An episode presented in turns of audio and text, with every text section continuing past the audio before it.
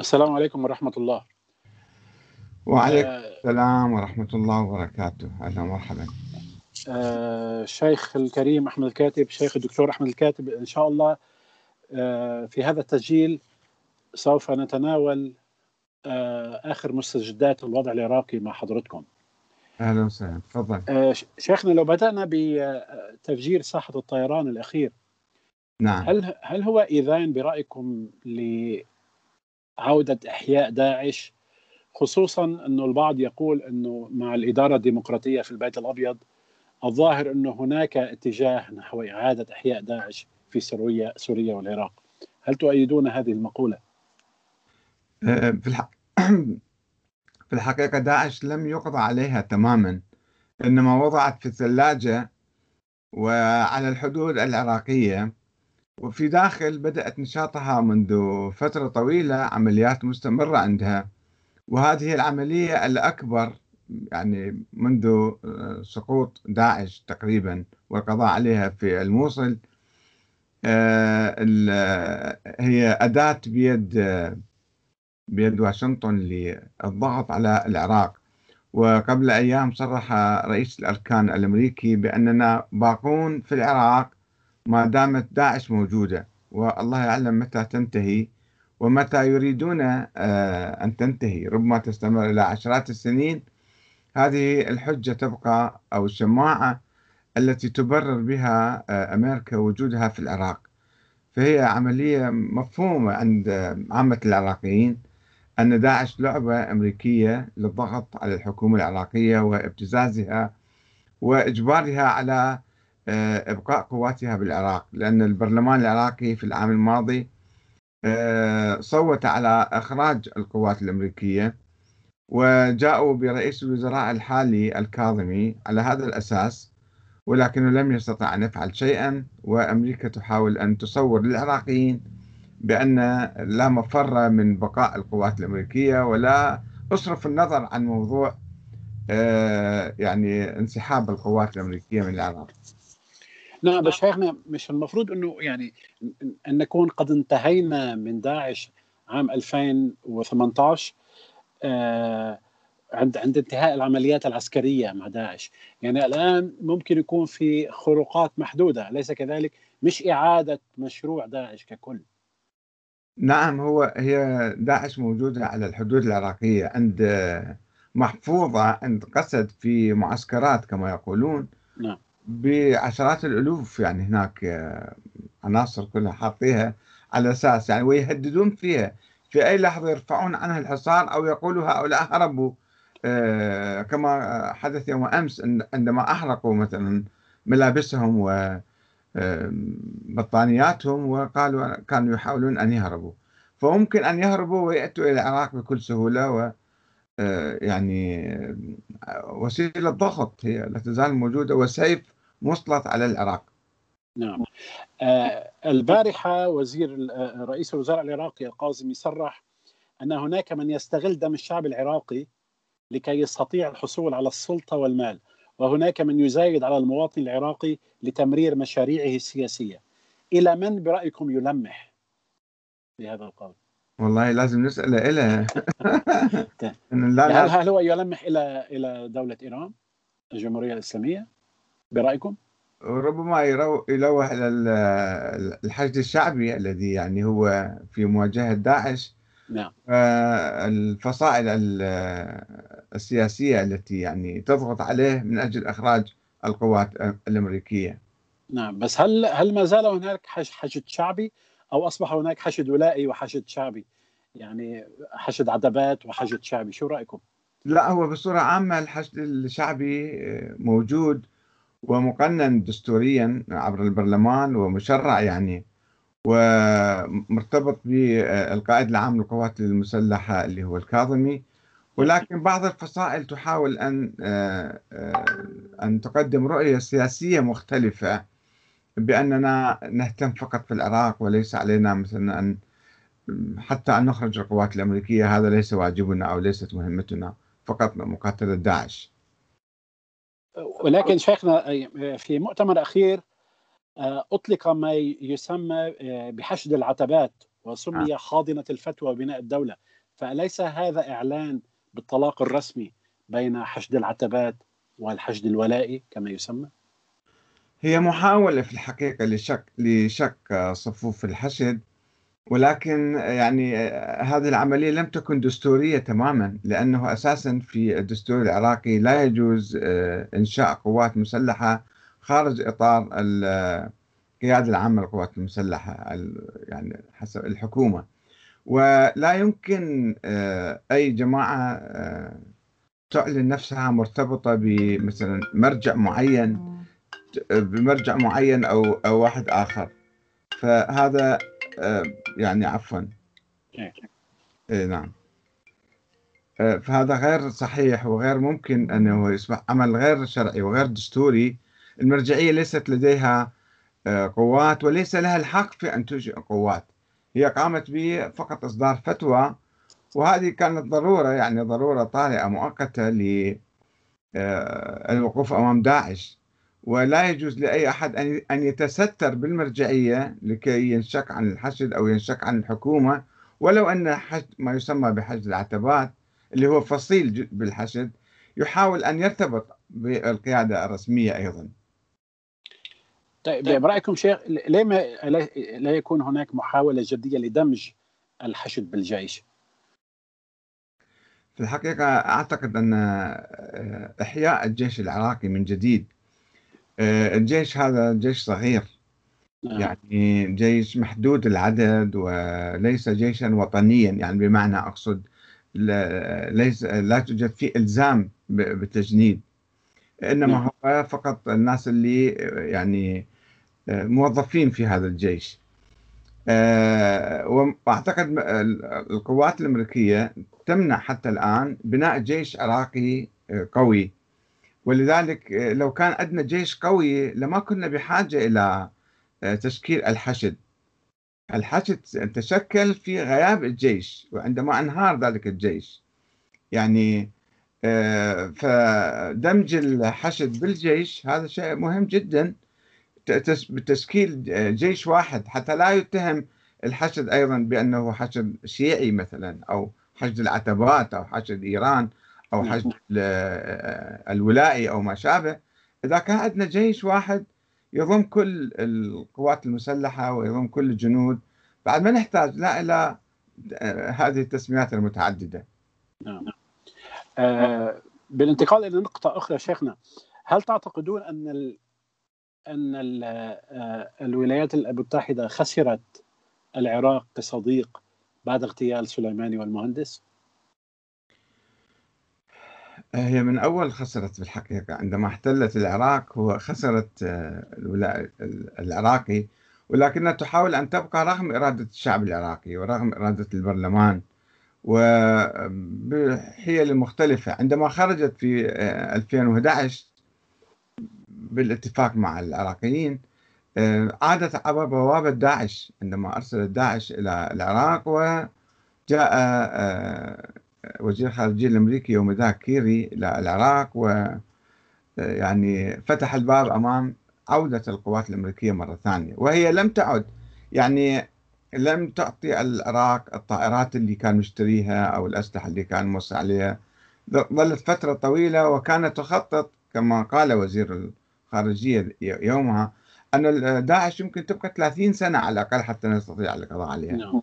ولكن الشعب العراقي قضى عليها خلال ثلاث ثلاث سنوات نعم. 2017 تقريبا انتهى من آه، الموصل فهم يحاولون أن يمددوا ويظلوا هذا داعش يعني متحرك في داخل العراق حتى نعم. العراقيين يعني اولا آه، يصرفوا طاقاتهم المالية والشبابية واللوجستية في مواجهة داعش و يقبلوا بالهيمنة الأمريكية اللي الآن موجودة في الجو وفي الأرض. نعم. بس أريد شيخنا لمن يعني لمن يدعي أن الحشد الشعبي هو حشد شيعي بس أريد إبراز نقطة أن أن الحشد في 67 فصيل شيعي و43 فصيل سني. نعم. بينه تسع فصائل كردية. هو حشد على مستوى العراق يعني عابر عابر للطوائف وليس حشدا شيعيا. نعم. آه شيخنا بالنسبة لل اسمح لي أعلق على هذه النقطة. نعم. الحقيقة إحنا لسنا بحاجة إلى تسمية حشد شيعي وحشد سني. إذا كانت وزارة الدفاع هي تضم القوات المسلحة والجيش الشعبي فلا بد أن يندمجوا. هذه الفصائل منفصلة عن بعضها. نعم. يعني صحيح في فصائل شيعية تنتمي نعم. لأحزاب شيعية وفصائل مثلا مسيحية حتى كلدانية نعم. وفصائل سنية مثلا حشد العشائر أو حشد الكذا ولكن هذا هذا أيضا آه، شيء غير طبيعي الطبيعي أنه يكون اندماج وأبناء العراق جميعا في كل مكان يندمجون في كل المؤسسات بدون تسمية هذا شيعي أو هذا سني. نعم. ولكن شيخنا الآن يعني الظاهر أنه هناك محاولات لشق الحشد. بين نعم. حشد ولائي وحشد عتبات. أين دور المرجعية؟ وهل كما يقال إنه دور الحاشية ودور ابن السيد محمد رضا هو وراء هذا هذه الخطوة لشق الحشد إلى حشد ولايه وحشد عتبات؟ وإن كان كذلك أين دور السيد السيستاني؟ ولماذا هذا الصمت؟ السيد السيستاني غائب عن السمع يعني في الحقيقة ولا يبدي أي رأي. عندما أعلن هؤلاء مؤتمرهم وقالوا بأننا نتبع المرجعية السيستاني لم يقل نعم ولم لم لم يقل لا. آه، سكت عليهم. وهذه محاولة سياسية في الحقيقة لتحجيم آه، يعني عقيدة الحشد ودفعه إلى دفعه إلى مثلا مقاومة الاحتلال الأمريكي. هم لا يريدون ذلك. يعني هناك اتجاهات أو تيارات أو أشخاص في المرجعية آه، هي لا توافق على هذه السياسة ربما توافق أو تصر على بقاء الاحتلال الأمريكي. وكما نعرف أن السيد السيستاني منذ 17 سنة أو 18 سنة الآن لم يقل ولا كلمة ضد الاحتلال الأمريكي. ولا حتى الآن أي كلمة مع يعني بالنسبة لشق الحشد ما في أي في تغيير نعم. في غياب مطلق يعني. ربما في صمت منه يعني هذا يتفق مع سياسته. بس هذا ينقلنا شيخنا إلى سؤال يعني جوهري حول المرجعية ودور المرجعية. حضرتكم آه، في تسجيل لكم كنتم ضد تحويل المرجعية إلى مرجعية بابوية أو فاتيكان إسلامي كما أطلقتم عليه. نعم. الآن ما الضير من ذلك إذا مثلا نحن يعني إذا قارنا الفاتيكان كدولة لها مؤسسات ولها رئاسة وزراء ولها آه، مبعوث رسولي وسفارات حول العالم. يعني لها دور دور فعال في العالم. ما الضير إذا حولنا المرجعية الشيعية كالفاتيكان؟ إذا كان هذا هو الحل الوحيد. نعم. أساسا في الإسلام لا يوجد لدينا مرجعية دينية. نعم. ولا ولا دولة دينية. القرآن الكريم يطالبنا بإحقاق العدل والقسط في المجتمع. ولا توجد فيه أي إشارة إلى وجود دولة أو وجود مثلا حكومة معينة. آه، الفاتيكان في المسيحية يختلف. هو أساسا المسيحية قامت على الكنيسة والفاتيكان. فهذه خطوة جدا مناقضة لروح الإسلام. وحتى المرجعية الشيعية التي تبلورت وتكونت وتطورت عبر القرون هي كانت محاولة لملء فراغ آه، دستوري أو قيادي عند الشيعة الذين كانوا يؤمنون بنظرية الإمامة الإلهية وآمنوا بولادة الإمام الثاني عشر وغيبته فجلسوا ينتظرون ماذا نعمل؟ آه، فنشأت المرجعية أن بعض العلماء في البداية كانوا رواة أحاديث ثم أصبحوا مجتهدين ثم أخذوا بعض الصلاحيات آه، الأمور الحسبية ثم قالوا بأننا نواب الإمام المهدي ثم قالوا بأن بأن لدينا ولاية على الناس. الفقهاء لديهم ولاية على الناس وهم الحكام الشرعيون. مع آه، تطور الفكر السياسي الشيعي إلى الإيمان بالديمقراطية وإقامة النظام لم نعد بحاجة أساسا لقيادة دينية حتى نحتاج بعد ذلك إلى تشكيل فاتيكان أو كنيسة في الدين الإسلامي أو في في التشيع. فأساسا هي المرجعية في الحقيقة بدعة بدعة ليس لها أساس من الدين. يعني بهذه الصورة التقليد وأخذ الخمس والتمثيل الشيعة وقيادة الشيعة نحن لسنا بحاجة إلى قائد ديني. أنتم مع المرجعية بحدودها الفقهية يعني.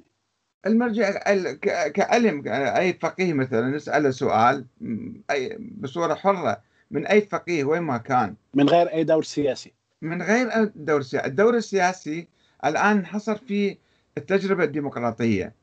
في النظام الديمقراطي حتى في إيران مثلا هو نظام ديمقراطي جمهوري ولسنا بحاجة إلى شيء اسمه غطاء ديني أو مرجعية دينية. هي قد لا تكون دينية قد لا تكون آه، معبرة عن الشرع أو ملتزمة بالشرع. قد تكون متحالفة أحيانا أو متواطئة أو مهادنة للاحتلال أو أو تنطوي على أخطاء كبيرة وأخطاء كثيرة. فلا لا يمكن أن نجيب واحد ونقول هذا هو ممثل الدين أو ممثل التشيع وبالتالي ندعو الناس الشيعة في كل مكان إلى الخضوع له واستماع كلمه. فكرة الفاتيكان متناقضة تماما مع الإسلام. الإسلام لا يمكن أن يقبل وجود آه، أشخاص يدعون تمثيل الدين. بس شيخنا هلأ المرجعية أمر واقع. نعم. يعني أمر واقع مضى عليه أكثر من ألف سنة. نعم. الآن يعني أليس الأولى أن نحولها إلى مؤسسة مثلا مثل الفاتيكان أليس هذا يعني أقرب إلى الواقع من إلغائها؟ لا هو هو انتقال من الحالة السابقة إلى النظام الديمقراطي مسألة تحويل المرجعية إلى فاتيكان كانت محل نقاش في الحوزة بالنجف بين العلماء السيد محمد آه، آه، باقر الصدر طرح فكرة مبسطة لتطوير المرجعية يعني أن يكون فيها علاقات عامة فيها هيئة للتدريس فيها هيئة مالية مشتركة يعني محاولة أولية. السيد محمد حسين فضل الله أيضا طرح فكرة الفاتيكان فكرة المؤسسة يعني سماها المؤسسة المرجعية. ولكن بعض مراجع آخرين بالنجف مثل السيد محمد سعيد الحكيم اللي هو موجود حاليا رفضها بشدة وقال إحنا إذا راح نقع في مشكلة كبرى بعدين أنه هذول الجماعة يكونون ممثلين التشيع الرسميين وأي واحد مثلا يخالفهم يخرجون من التشيع أو من الإسلام ويمكن يجون ناس من برا يغزون هذه المؤسسة ويأثرون فيها ويتلاعبون فيها فأضرارها أكثر من منافعها. إحنا لسنا بحاجة للمرجعية الدينية. إحنا بحاجة بعد الانتقال للنظام الديمقراطي علينا أن نطور هذا النظام ونرسخه ونعمقه ونرشده حتى يكون معبرا عن الشعب. وطبعا آه، عندما نحتاج للسؤال عن أي مسألة فقهية يمكن نسأل أي باحث وأي فقيه وأي عالم عنده رأي آه، عبر المؤسسات الدستورية إذا كان يهم عموم الناس يعني آه، ناخذ نأخذ فتوى في المؤسس عبر المؤسسات الدستورية البرلمانية مثلا ويصبح قانون في البلد أما أنه كل واحد يقول أنا ممثل الإمام المهدي وأنا افتي كذا بكذا وكذا هذا مبني على أساطير وعلى أشياء غير حقيقية نعم شيخنا هل تقسيم العراق هو أمر واقعي غير معلن؟ يعني دولة كردستان مثلا؟ لا هو ليس تقسيم. الآن هذا بضغط الاحتلال الأمريكي آه، تم آه، إقامة نظام فيدرالي في العراق. آه، وطبعا في الدستور كان منفتح يعني إلى أقاليم وليس إقليم واحد. ولكن تم إلغائه لأنه صعب ومستحيل هذا الشيء. وهناك محاولات لتشكيل إقليم سني مثلا في طبعا في الدستور آه، عندما سمحوا بالأقاليم الفيدرالية بشرط أن لا تكون على أساس قومي أو على أساس طائفي أو على أساس ديني. مثلا محافظات عدة محافظات تجتمع مع بعض وتشكل آه، لأنه إذا جعلنا مثلا إقليم كردي فسوف نطرد التركمان نطرد العرب ونعاملهم معاملة ثانية. إذا جعلنا إقليم شيعي أو إقليم سني سوف أيضا يعني المواطنين من الطوائف الأخرى سوف يكونون أقليات ويضطهدون. ففكرة الأقاليم أصلا العراق لا يمكن القسم على اثنين. العراق هو بلد صغير وواحد ومستحيل يعني متشابك اقتصاديا وثقافيا ولكن هناك سعي لتقسيمه نفسيا وفكريا وثقافيا وتعميق الخلافات القديمة هذا شيعة وهؤلاء سنة رغم أن النظام الديمقراطي يعني معناته نظام بديل عن الفكر السياسي القديم السني والشيعي. الفكر الشيعي كان يقوم على الإمامة وعلى المرجعية. الفكر السني كان يقوم على الخلافة وعلى مثلا الحكم العسكري إذا كان يقبلون بعض الناس فيه. الآن عندما يتفق جميع العراقيين على إقامة نظام ديمقراطي ويصوتون عليه ويدخلون فيه يعني أنه لم يبقى أحد شيعيا أو سنيا. هذه لابد أن نتجاوزها. ولكن هناك محاولات رغم كل هذا التطور الإيجابي هناك محاولات سلبية لتعميق الثقافة الطائفية. نعم. نعم شيخنا من أحد طروحاتكم للحل المسألة العراقية هي النظام الرئاسي وإلغاء نعم. النظام البرلماني وبرأيكم أنه هذا يطمن الأقليات. ولكن بنفس الوقت أليس, أليس هذا تهميشا لدور يعني لدور الشيعة في خضم هذا المحيط السني العربي؟ نحن عراقيون نحن عراقيون مسلمون لسنا شيعة ولسنا سنة. هذه بس, ثقافة بس هذا أمر واقع يعني. لا حتى لو كان أمر واقع هذا شيء سطحي وشيء قشري وشيء وهمي في الحقيقة. أنا أسميه الوهم الوهم في الخلافات الطائفية. لم يعد هناك آه، نحن في داخل العراق بحاجة إلى إقامة الوحدة أولا والعدل ثانيا. والحرية طبعا آه، ثالثا.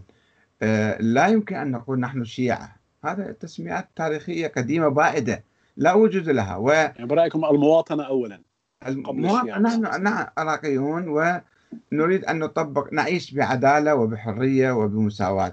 فلماذا نصر على أننا مثل الشيعة وأن هذا النظام شيعي؟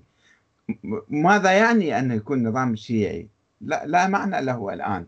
الآن في داخل المحافظات العراقية التي تسمى مثلا شيعية في مشكلة العدل مشكلة المساواة مشكلة القانون مشكلة الأمن هذه مشاكل نحن نعاني منها على مستوى الوطن كله فلماذا نصر يعني فقط نقول أشهد أن علي من الله صرنا الشيعة يعني ثم ماذا بعد ذلك هذه اتجاه آه، للوراء يعني اتجاه سلبي نعم. نعم. يعود. بنا إلى الوراء نعم. نعم ما هو برايكم مشايخنا حل الفساد المستشري في كافة المؤسسات في العراق.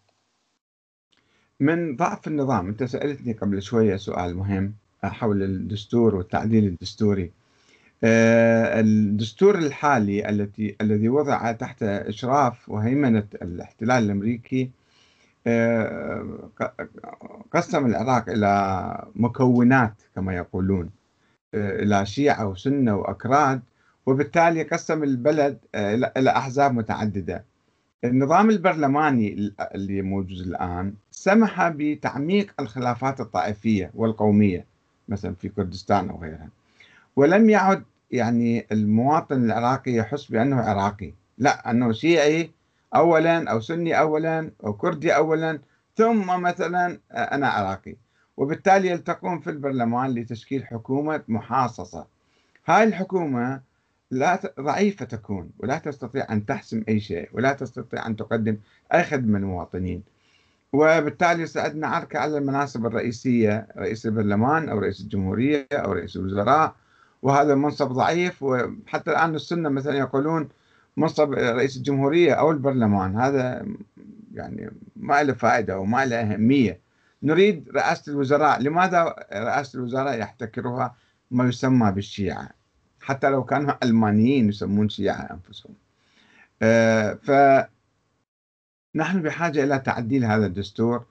إقامة نظام رئاسي الرئيس يكون منتخب مباشرة من الشعب وبالتالي هذا يسمح بأن أي مرشح للرئاسة يخاطب كل العراقيين بدون آه، يتعالى على الخطاب الطائفي أو القومي. وهو قد يكون ينتمي إلى أي قومية ينتمي إلى أي دين ينتمي إلى أي مذهب ليس مهما. فبالنظام الرئاسي راح إحنا نعيد صياغة الوعي العراقي والثقافة العراقية آه، على أنقاض الطائفية التي أججها النظام البرلماني. لأن في النظام البرلماني كل نائب يخاطب جماعته خطابا ضيقا سنيا شيعيا كرديا تركمانيا. وبالتالي راح يأجج المشاعر الطائفية. في النظام الرئاسي لا سوف نقضي ونتخلص ونحصل على نظام قوي جدا آه، قادر على تنفيذ وعوده من دون محاصصة طائفية وقومية وحزبية وما شابه. نعم نعم. شيخنا آه آه حل بريمر للجيش كان خطأ أو كان خطيئة؟ نعم. خطيئة كبرى. وباستذكار الثورة الإسلامية في إيران آه، وكيف واجه الإمام الخميني الجيش عبر يعني ما يمكن آه، ثورة غاندية يعني نعم. لم يكن هناك اصطدام ابدا بين بين المواطن الإيراني والجيش ابدا نعم. رغم كل رغم كل ما كان يقوم به الجيش من تجاوزات وقتل المواطنين بالألاف ومن ثم الحفاظ على هذا الجيش يمكن هو ما ساهم في بناء أو بقاء الدولة الإيرانية. نعم. آه بالطبع يعني بعد الثورة بعد آه نجاح الثورة تم محاسبة الجنرالات المسؤولين فقط. نعم. ولكن مؤسسة الجيش بقيت. هل هذا برأيكم حل الجيش هو أحد أهم أسباب عدم قيام الدولة في العراق؟ حل الجيش من قبل بريمر؟ نعم بالتأكيد هو أيضا آه، هو الذي رسخ الطائفية أيضا في العراق. يعني سابقا كان أبناء الجنوب مع أبناء الشمال مع الأكراد مع العرب يلتقون في في بوتقة الجيش. في بوتقة واحدة وعقيدة واحدة ويشعرون أنهم عراقيين. الآن لا يعني آه، قوة العراق طبعا قائمة على الجيش والجيش إذا كان ضعيف فلا تقوم العراق قائمة. وإحنا آه، عملنا شيء بديل اللي هو الحشد الشعبي للضرورة.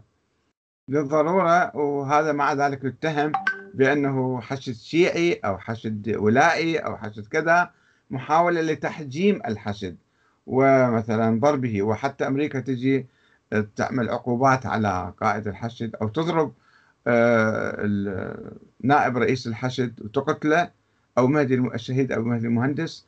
وكثير من العراقيين لا يهتمون لا يشعرون أنه هذا إيرانيين أو هؤلاء شيعة أو هؤلاء كذا.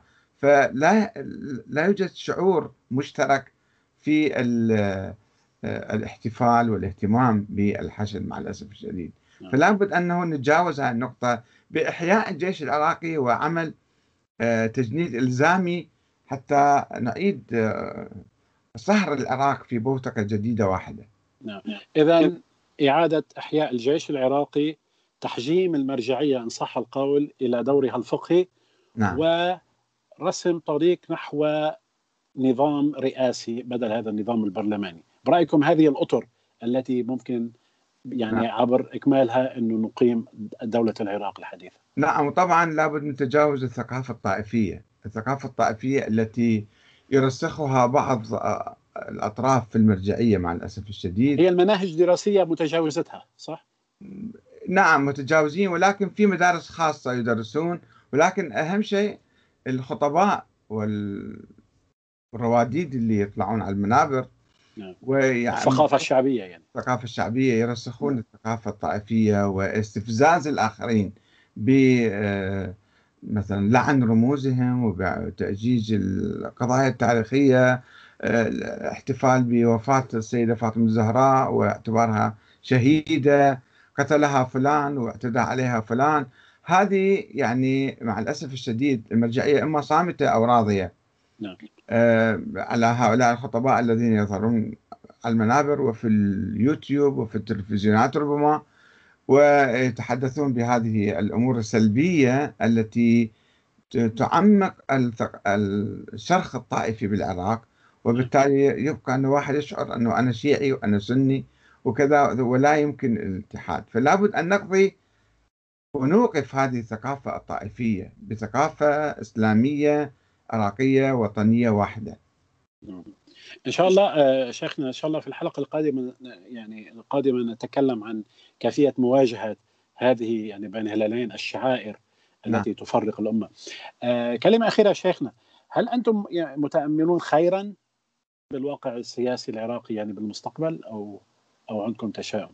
لا بالتأكيد يعني الآن الشعب العراقي شعب حر و آه، يعني يتكلم بحرية ويفكر ويؤسس الأحزاب هناك مئات الأحزاب آه، العراقية اللي مشكلة في المفوضية مفوضية الانتخابات وهذا دليل على آه، حيوية الشعب في الحقيقة. نحتاج المزيد أن الناس كلهم يعني نسبة كبيرة من الناس لابد أن يشتركوا في العمل السياسي وفي إنجاح ممثليهم الحقيقيين. إذا كانوا يلومون أو ينتقدون بعض النواب الحاليين فلا بد أنهم يقدموا بدائل عنهم أفضل.